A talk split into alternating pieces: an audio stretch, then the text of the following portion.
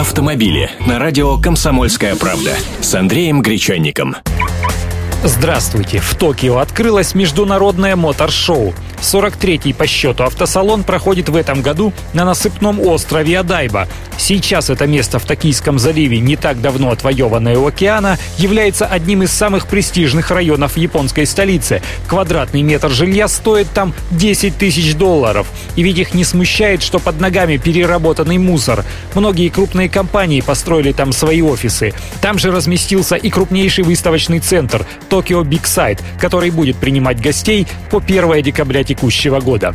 Внутренний автомобильный рынок страны восходящего солнца особенный. И дело здесь не только в правом руле. И автосалон у них экзотический, если посмотреть нашими глазами. И все же премьеры есть и нам понятные. Например, Mitsubishi в числе прочих новинок показывает концепт будущего полноразмерного внедорожника Pajero, который появится к две тысячи шестнадцатому году. Suzuki продемонстрирует X-Lander, унаследовавший платформу знаменитого Jimny. Естественно, японцы — это и быстрые машины. Lexus в Токио показывает две версии купе эр си. Европейские компании не столь активны на японском автосалоне и все же присутствуют. Французские Renault, Peugeot и Citroën, немецкие Volkswagen и Porsche, британские Jaguar и Land Rover, бэ эм вэ и Mini представляют свои праворульные машины.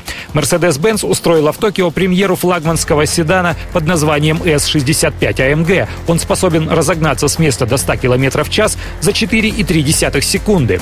Porsche представил спортивный кроссовер Макан, который начнут продавать в России с весны следующего года по цене от двух с половиной миллионов рублей. А вот отечественных наших автомобилей там нет. В Японии покупают разве что УАЗики, да и то ради экзотики. Автомобили с Андреем Гречанником.